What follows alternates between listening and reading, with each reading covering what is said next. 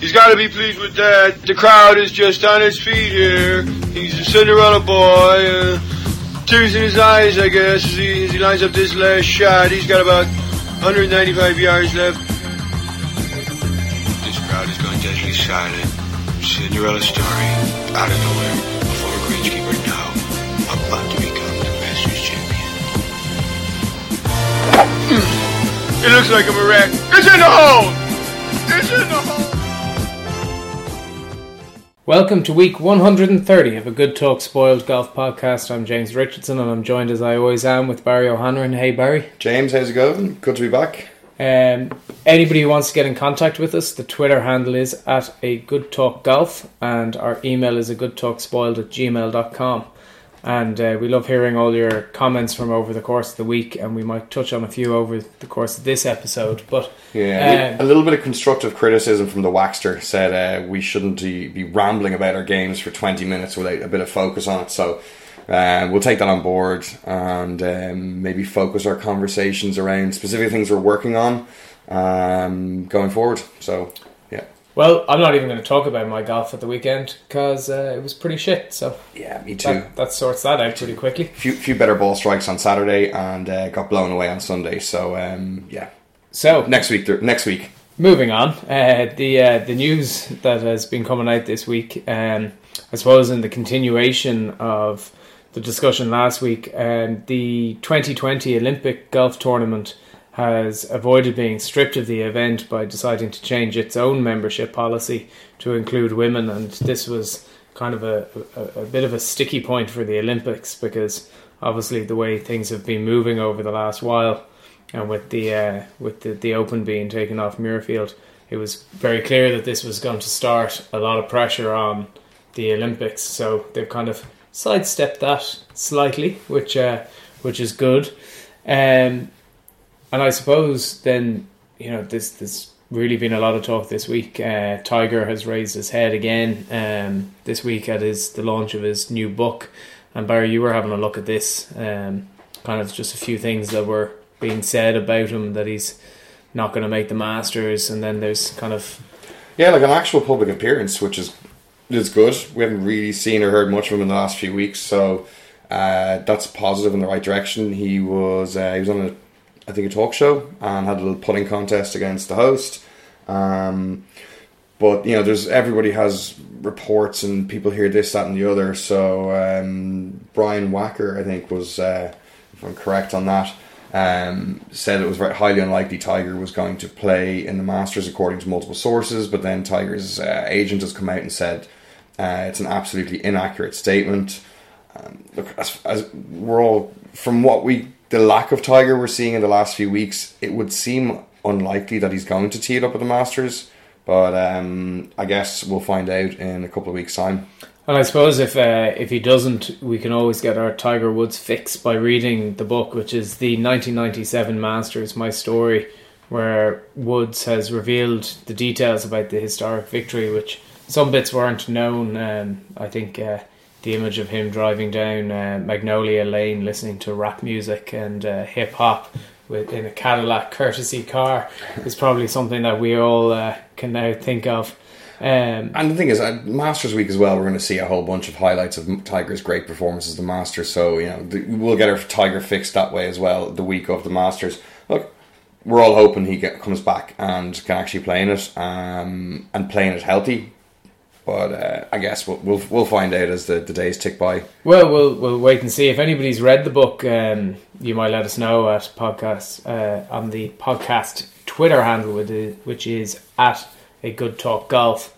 I suppose the other big news this week, and I suppose this happens kind of once every year, Sports Illustrated and golf.com do an anonymous poll of pros, 50 of the top players. We don't know who they are or which 50, but 50 of the pros have been asked to give unfiltered opinions on dozens of the game's hottest topics.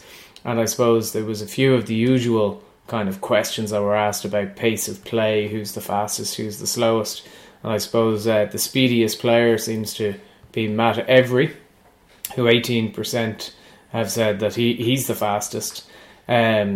Probably not an overly huge surprise to see Ben Crane and Jason Day and Kevin Na and Jordan Spieth being named and shamed.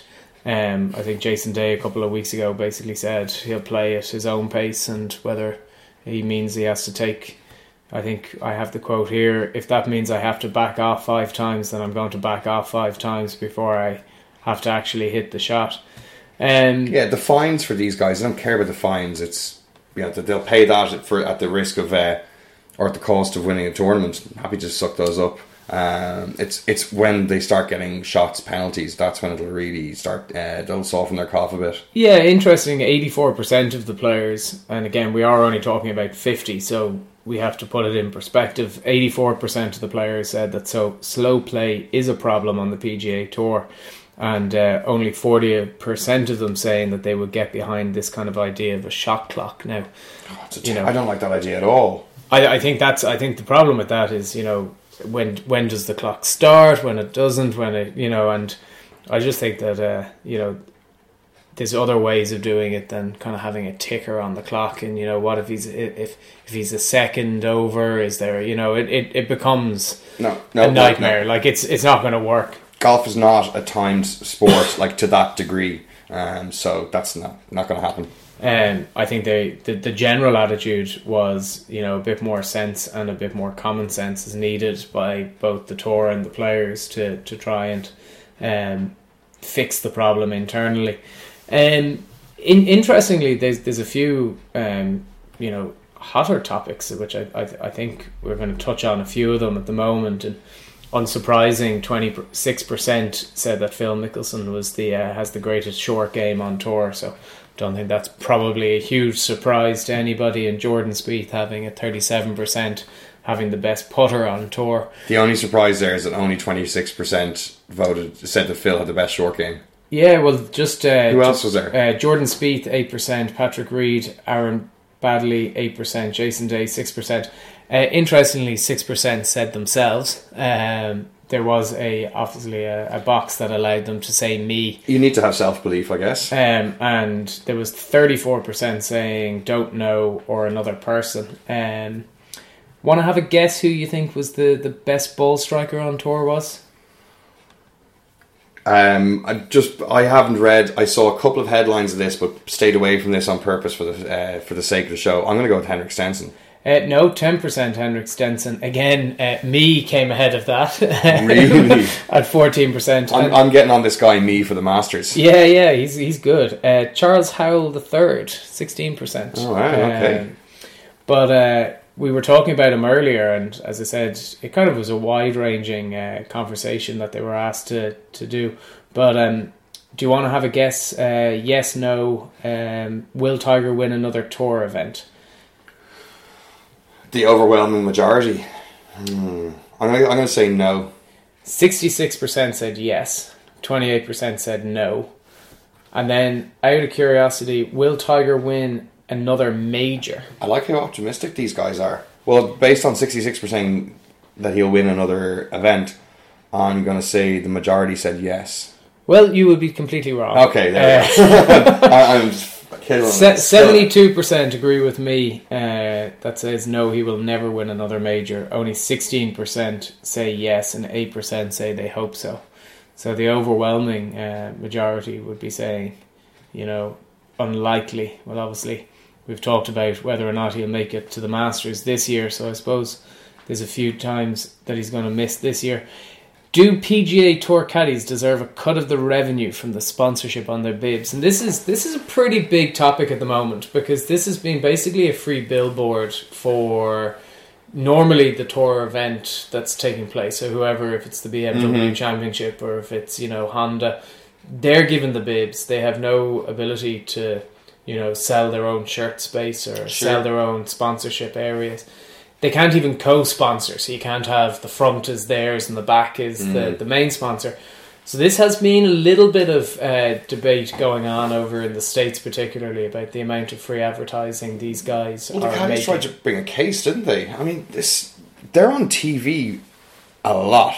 Like, they're on the screen a huge amount. And so it's big. Like those bibs are far bigger than what's on 90% of the pros. You know, the pros will have it on the chest area or maybe down the arm, but that's subtle. It. Yeah, yeah. You know, it's not big, and yet these guys are going with a big bib, mm-hmm. with a big BMW or a big Honda Classic or sure. you know Coca-Cola, whatever it is.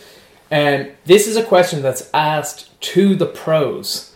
So, do you think the pros backed? Saying yes or no, do the PGA Tour caddies deserve a cut of the revenue from the sponsorships on their bibs? It's a dangerous set of results to be held. You know, it's an anonymous poll, but it's dangerous information, you know, the pros holding this, or what their answers are. I'd like to think that they sided with the caddies. I'm going to go with the majority said that the caddies should get a cut.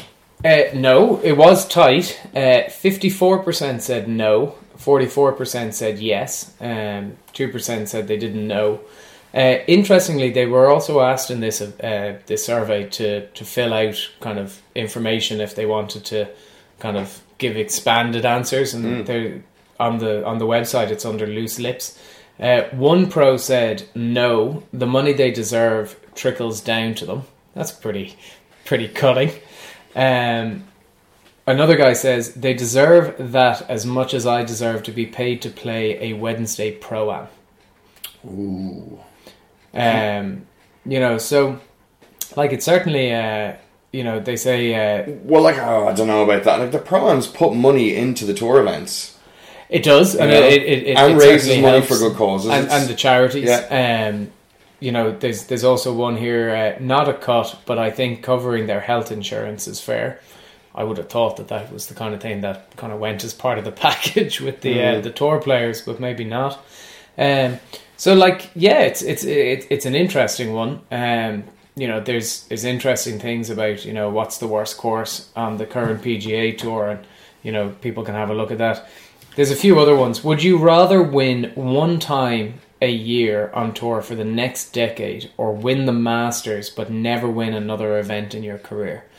So I suppose this is asked in the context of a lot of people say, you know, well, a major is a major, and if you never won anything else, at least you're a one-time major. Sure, or you're in an elite group. Consistency over a 10-year period of winning one event. And it's the Masters as well. Like, it's a super elite group because not, you know, it's always a limited field.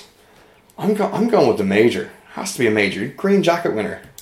Well, again, and I'm surprised by this. 60% of the 50 pros that were asked said they would rather win once a year for the next decade. Only 36% said they would take the Masters. That's surprising. 4% said they couldn't decide. 10 victories, I suppose.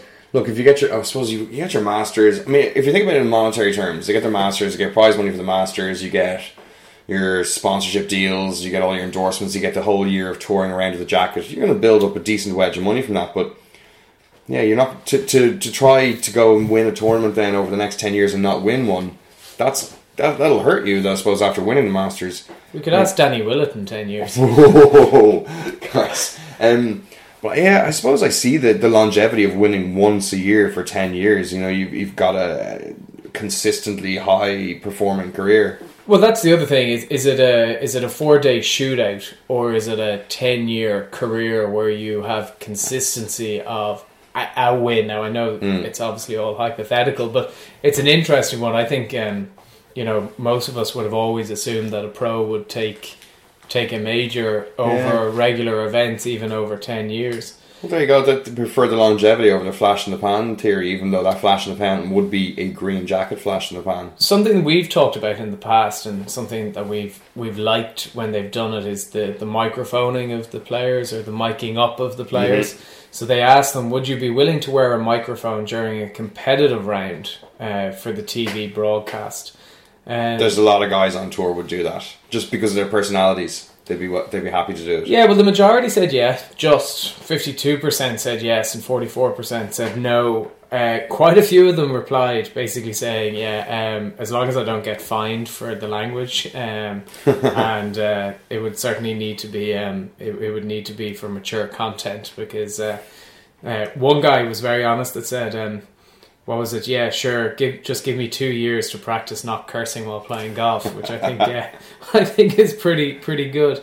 I'd say it's universally applicable. Yeah, I suppose there was one or two others, and we'll wrap it up in a second. Should the Players' Championship, and this is something that we've kind of talked about, this kind of competition around the PGA, it's falling now in with the NFL, and kind of with the Players or the Tour Championship at the end, it's kind of losing a bit of something.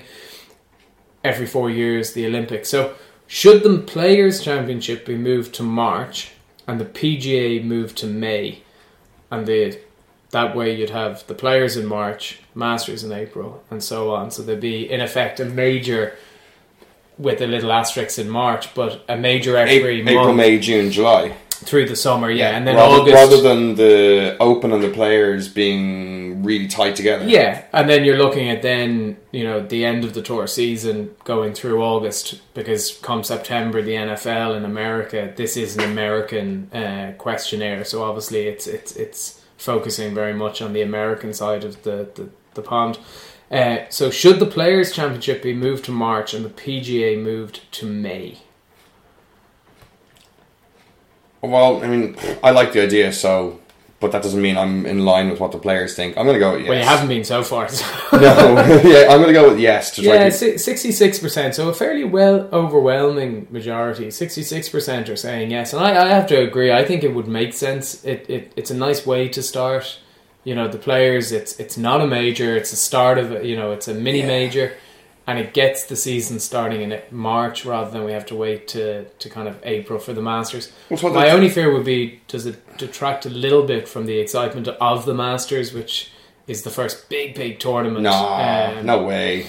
But you have WGCs, and I know WGCs aren't quite on that level with the players. The players are just that little bit above them because it's only one event in the year where there's multiple WGCs, but...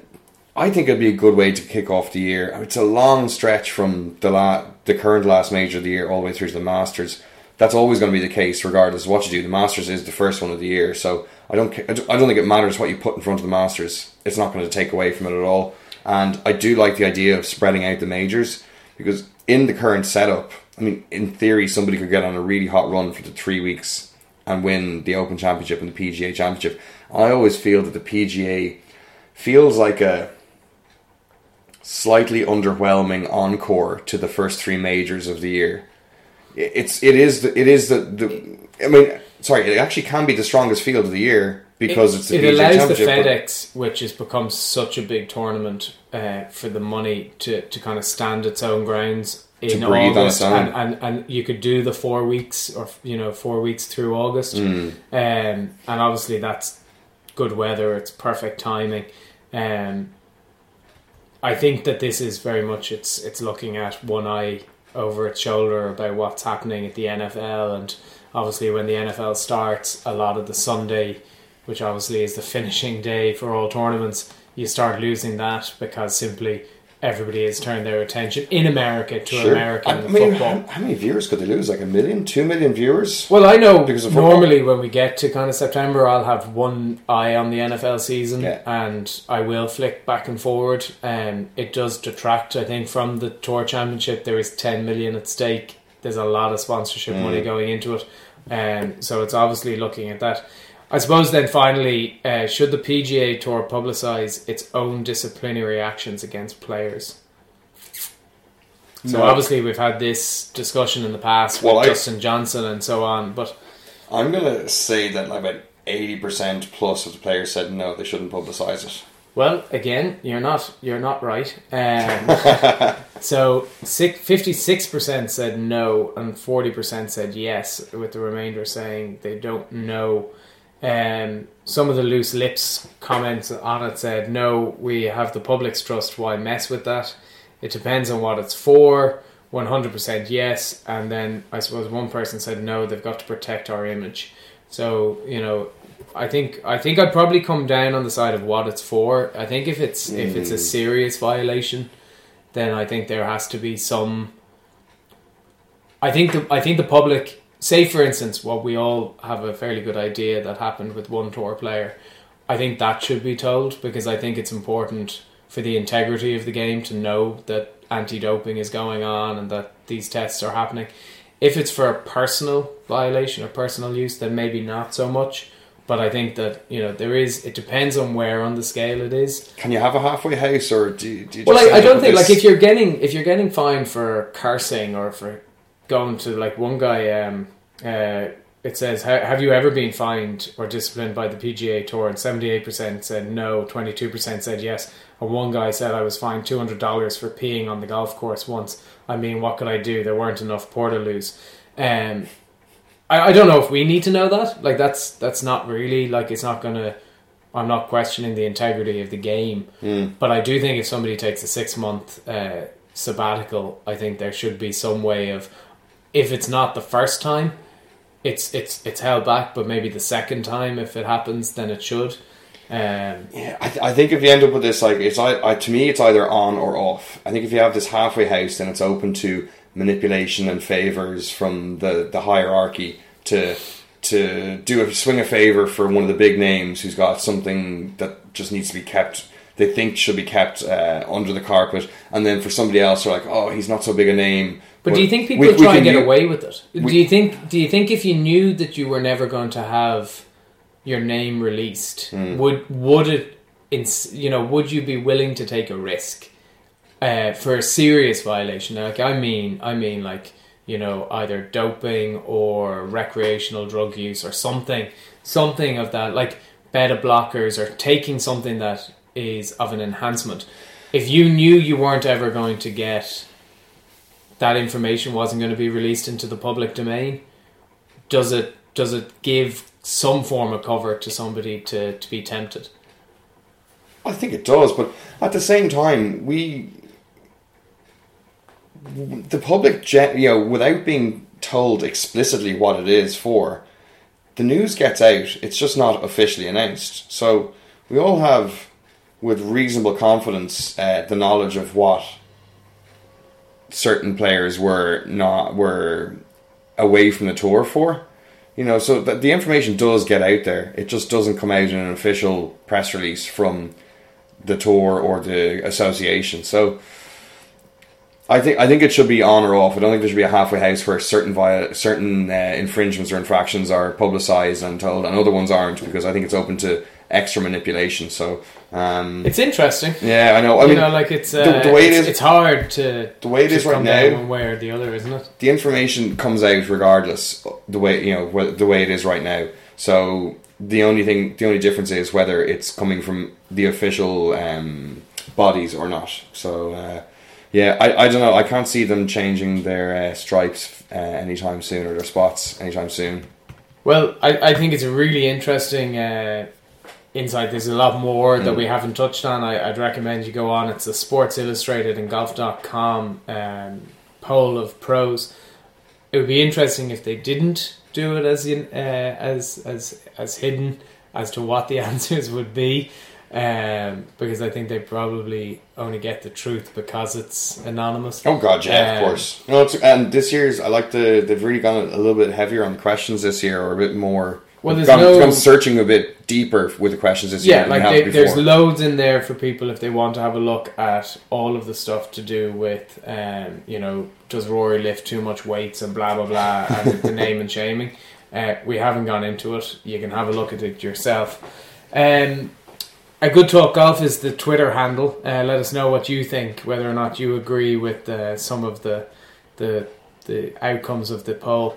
Let's have a look at last week's... events. The LPGA were playing the Bank of Hope Founders Cup at Wildfire Golf Club in the Marriott Phoenix Desert Ridge Resort and Spa in Phoenix, Arizona. It was played over the 6,679 yard par 72, and Sweden's Anna Nordqvist has won it by 2 shots, taking home the $225,000 check with some superb golf at 67, 67, 61 on Saturday and a 68 for a 263, 25 under. This was a low shooting golf tournament. Yeah, it was. Wow. Nine players finished at 20 under par or better. It's absolutely sensational scoring. It must have been an awful lot of fun. And I think, to put it, all 72 out of the 74 players who made the weekend were all under par, 6 under. Poor old Kaelin Joist, who was 74th, she ended up at level par, some 6 shots back. But this is some shooting. Even 4 under didn't even get you into the weekend. This was just clearly an absolute shootout. But some of the big names, again back at the top, Stacey Lewis, Nana Yang, Imbi Park was there, Lydia Ko top 10, Brooke Henderson again, top 15. So again, the usual names in the LPGA coming to the top of these fields. And and Anna Nordqvist won the putting contest. So she's a serious player. We saw her a few years back at the Ladies Irish Open.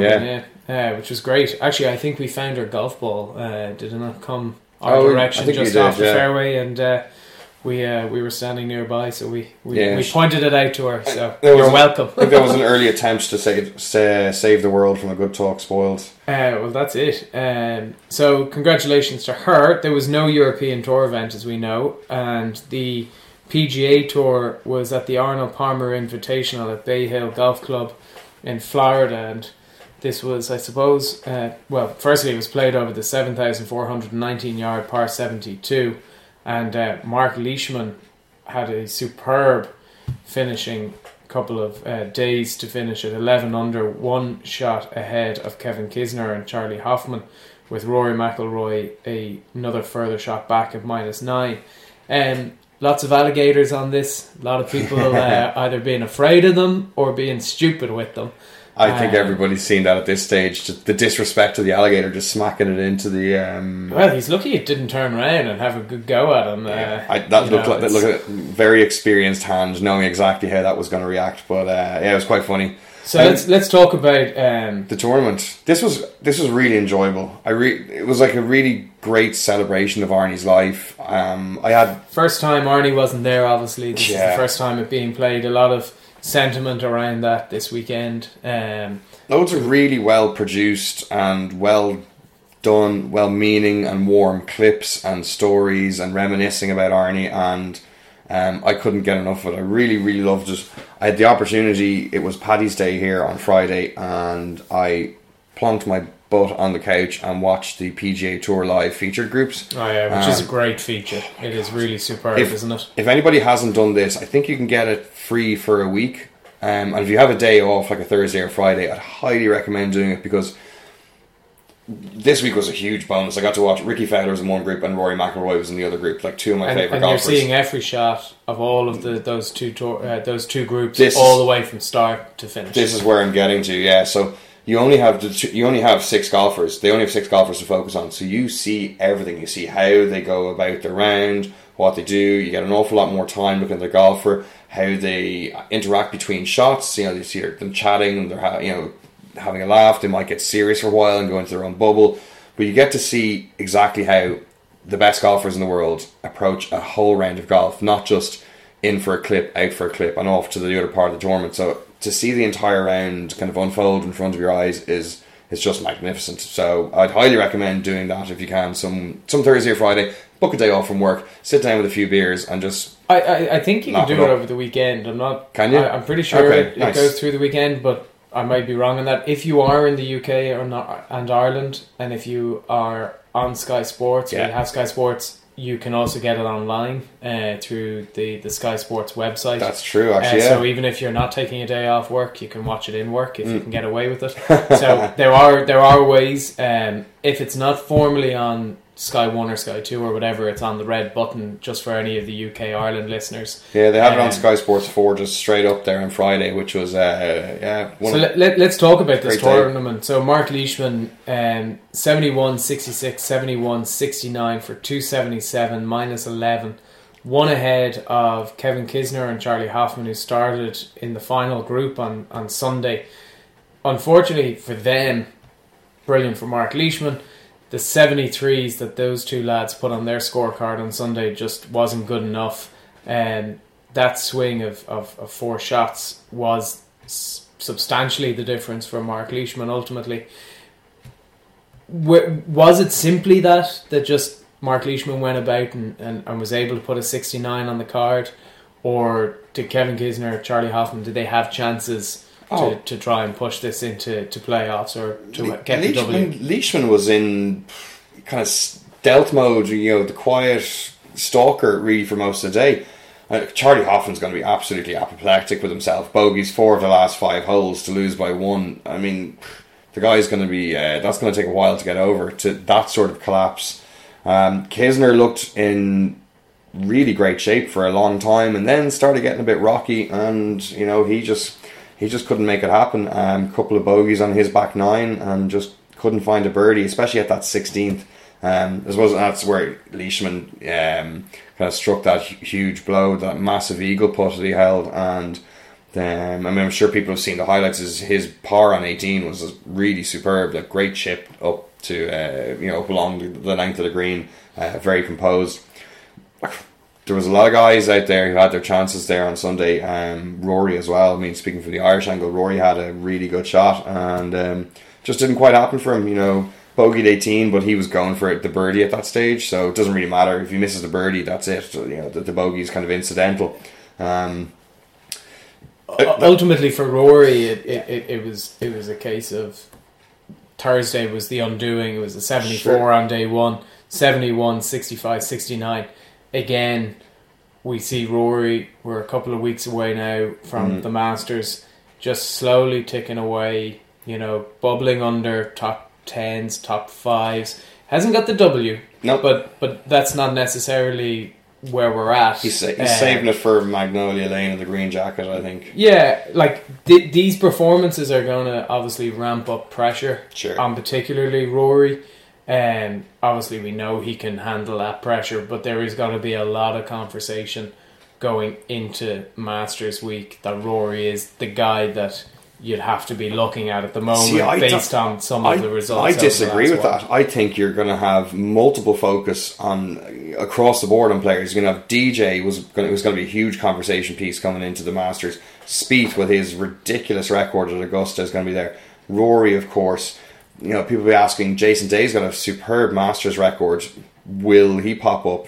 I think the focus will be spread across quite a few golfers. There's a lot of guys playing very good golf, and it's hard for the media just to focus on one player like Rory. There's so many big names who are putting their hands up at the moment. And is this the problem with the way the tour is at the moment? Dustin goes out, wins back-to-back. We're all talking about Dustin. Mm-hmm. Jordan Spieth playing really well. We're all talking about Ricky Fowler does Ricky it. Fowler. Then Rory. The problem is that they take a week off or they take 2 weeks off, and then another name, whether it be Rory or whether it be Jason Day or whoever it be, comes through, and now all of a sudden the focus, you forget about Dustin, and then in a few weeks' time you kind of go, "Jeez, how did I forget about him?" Almost. It is that great ability at the moment that there is so many top quality players that makes it so exciting looking at the Masters, looking at all of them being in the one place at the one time, and you're just hoping that they all bring their A game. It's kind of like watching a ridiculously big horse race, and one guy will put his head out in front, you go, "Oh, look, there he is," and then he'll drop back into the pack and you completely forget because another horse will put their head out in front. I mean, it's just... Well, to put perspective, it's magical at the moment. You look at someone like Justin Rose, tied 13th this week. He's my sort of half sleeper bet for the Masters. But there's a guy, he was ticking along 71, 70, 70, 73. Okay, it's 4 under, it's a top 15, but again, we're not even talking about him now. I know we are now, but you might not be talking about him. Don't put your bets on yet. And that isn't that the, we haven't talked about Matsuyama, who, a few weeks ago we were saying he's the hottest form player on tour. That's the thing at the moment, that right now, week by week, you're looking at someone who's playing well, they take a week off, and the other guy comes back and plays really well. It's obviously a big tournament for these guys. Arnold Palmer was such a big player and such a mentor for a lot of these players. I saw Mark Leishman talking, that it was an honour to win it. Sad that he wasn't at the back of the 18th green this year, but I suppose that's just the nature of life. As a tournament, Barry, for somebody who watched a lot of it, enjoyed it, I saw Sunday. I thought it was a great tournament. I really liked the way the course set up during the week. You know, it allowed scores early on. Well, not so much on Thursday morning when the weather was pretty poor, but you know, Thursday, Friday, and Saturday there was definite scoring available. If you're hitting the ball well, you could really, you know, put a nice round together. But the way the course was, you know, firmed up, the weather cooperated. It was nice to see it kind of develop through the week and be a slightly different challenge every day, which it's really cool to see. It's not the guys going out and playing the same thing day after day. So I really enjoyed the tournament. There was a really great special vibe about it this week, and just loved watching it and hearing all the stories about Arnold. It was a nice refresher, a nice memory to something that, you know, it wasn't a year since he passed away. It was a nice kind of reminder about how great a guy he was and what he's done for the game. Yeah, I'm looking forward to it again next year. Just, I have to say, a tip of the hat to David Lingmurth, who, you know, on Sunday came in with 88 and still played through. Most of the time, you'd see a lot of the players walking off with an, you know, inverted commas, injury after a few holes. 16 over for the day. It was not pleasant, and one that I'm sure he's going to try and forget. I would have taken that on Sunday for my score. Well, you would take it any day for your score. All right, well, so congratulations to Mark Leishman, the winner of this year's Arnold Palmer Invitational at Bay Hill. Let's look ahead to next week, and we have the LPGA is down at the Kia Classic in Carlsbad in California. It's going to be played over the 6,593 yard par 72. And is there the betting field available? Yeah, Ariad Jatanagarn is 15-2. NB Park is 9-1. Lydia Ko is 10-1.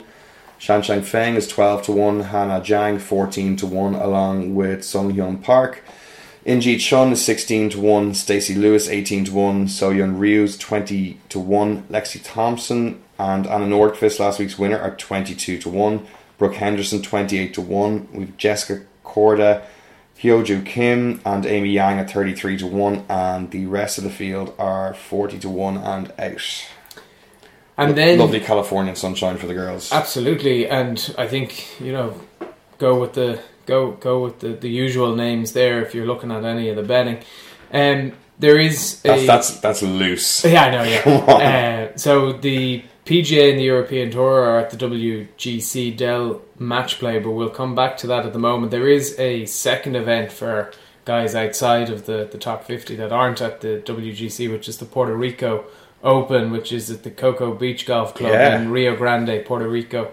It's going to be played over the 7,505 yard par 72. And this is usually a really good event for guys who aren't playing, obviously, in the WGC to get their card, get a win, and secure their tour card for a couple of years. Yeah, you're not up against the biggest of the big names. So there might be, you know, that intimidation factor, maybe staring down one of the really marquee names on Sunday is not quite there.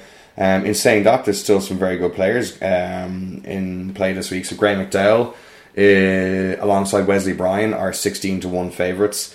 So it shows you that the bookies can't make their mind up over who's going to win this, and usually it's the same every year. Graham Dillett's 20-1. Matt Jones, Luke List are 25-1. Keep an eye for Luke List. He absolutely pounds the ball. Scott Brown, JJ Spawn, Peter Uline, and Ian Poulter are 28-1. Peter Uline making a little trip across to PGA Tour from the European Tour. Danny Lees 30-1, Chris Kirk 33-1, Harold Varner 35-1, David Hearn 40-1, alongside Bryson DeChambeau, Fabrizio Zanotti, JT Poston, Alex Cheka, Brandon Hagee, Torbjorn Olsen, Dominic Bozzelli. Holy crap, there's a lot of people at 40-1. Then we have our own Seamus Power at 50-1, alongside Sung Yeo No, Will McKenzie is 60-1, with a whole bunch of others. And you can go online and see all of them. Yeah, all the way down to a lot to one. So let's turn our attention to the main event this week, and it's the WGC Dell Match Play. It's being played at the Austin Golf Club in Texas. It's over the 7,108 yard par 71. And Barry, this is, as my best memory is, that this is the group format, and then it's knockout after that. Unsurprising, Dustin Johnson is ranked number 1. Rory is number 2. There is four per group, and some of the groupings have put a few very interesting little pairings together, which will be nice. We probably too long to go through them all, but some interesting ones there. Jason Day, Mark Leishman, two Australians in the field there. In their group 3, group 7, the two Spanish players Sergio and Ram, Shane Lowry's in that as well. This is a really interesting tournament because this is one that you can get on a bit of a hot streak. You can match play being different to stroke play. You can find yourself all of a sudden looking at the likes of Tangjai Jahidi, all of a sudden coming through like he did a few years ago. You can find players that you don't necessarily think. Do you remember Victor Dubuisson? His heroic stand in the desert, that was brilliant watching. That's the thing about this tournament. Throw a dart if you're going to back the overall thing, you could literally be wiser, to throw a dart at the field and see where it lands. Is this the kind of event for people who like having a bit of a flutter that might look at just individual head-to-heads and might pick kind of, I think so. Say, for instance, I'm just looking here, Paul Casey against Josh Luton and trying to see, I'll put money either side or try and build up a pot maybe over the course of the week on small individual matches rather than an overall winner. We're so far from professional gamblers, but I think that's probably the better way to do it because you're only relying on that one match. And look, it's still a coin flip. These guys are all really good. You're not going to get any easy matches out here where you can just roll somebody over. Somebody might have played really poorly last week, but match play is just such a different thing. And if you make a double or a triple bogey, you don't have you're not +2 or +3 for that hole. You've just lost a hole, and you can easily bounce back with a birdie and win the next. So, it kind of frees up some guys and allows them to be aggressive and. Somebody kind of gets hot with their wedges or irons, they can really start winning holes very quickly, and that match can be over before in the blink of an eye against anybody in that field. So I like the match betting. I think it's fun. It's very hard to back a golfer from the very start and see him all the way through in the tournament. It just year after year we see the surprises pop up in this event, and I hope to see it again. And tomorrow, Wednesday, the first day. It used to be, everybody was just a bracket of 64 and you had that was it. The golfers all played and somebody got knocked out. But we now have 3 rounds where everybody's on the course. So it is, you get to see an awful lot more of all the golfers rather than a guy playing one match and going home. And saying that, even though the format's been tweaked to get more golf in for the guys, there's a few big names have skipped it this week. It's probably just due to scheduling and they just want to, they've got more than one eye on the Masters in a couple of weeks' time. Yeah, and it might be just that they don't like the format, or they just don't want to, or they don't like the golf course, or there's a lot of different choices. They're all obviously looking down towards the Masters at this stage, so they're kind of picking their own way. We're definitely not professional gamblers. I think what I might be looking at is looking at if I pick somebody or a couple of players from the outset, to see if they are moving forward, to kind of lay them off and try and make a bit of money that way. That's something that people might be interested in, and having a look at some of the kind of different types of markets. Yeah, or back a group winner maybe. There's a lot of different markets this week, so you can have a little bit of fun with it if you're having a punt. I think we probably both agree that it's just simply a dart in the dartboard kind of moment. Obviously you can look at the likes of the President's Cup, the Ryder Cups, and look at guys who are somewhat more used to this format. With good match play records will definitely lend itself to a higher chance of success in this, and even guys with good amateur match play records, they just have it in their blood. They're just good battlers when it comes to one-on-one. Yeah, someone like Shane Lowry, who is a guy who obviously would have played a lot of match play and could battle his way through. It is really one, I think, it's fair to say that we will be sitting back and just watching rather than necessarily getting to. This is the kind of tournament that I think you could end up taking all the money that you plan on putting down for the Masters and it could all dwindle away pretty quickly. So it might be one just to sit back and enjoy.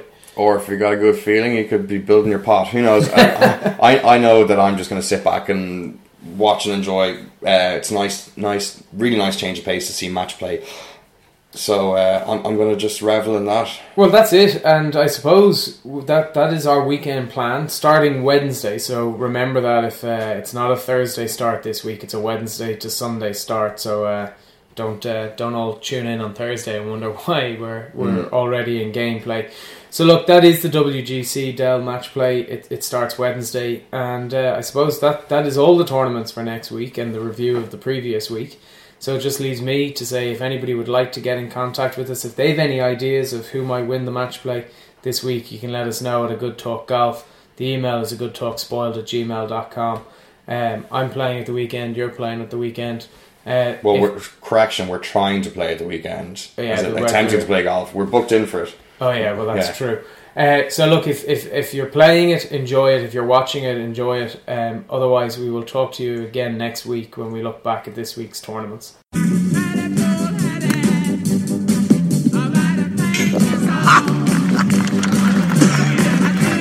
iron, huh? Well, you're fine. Bye-bye.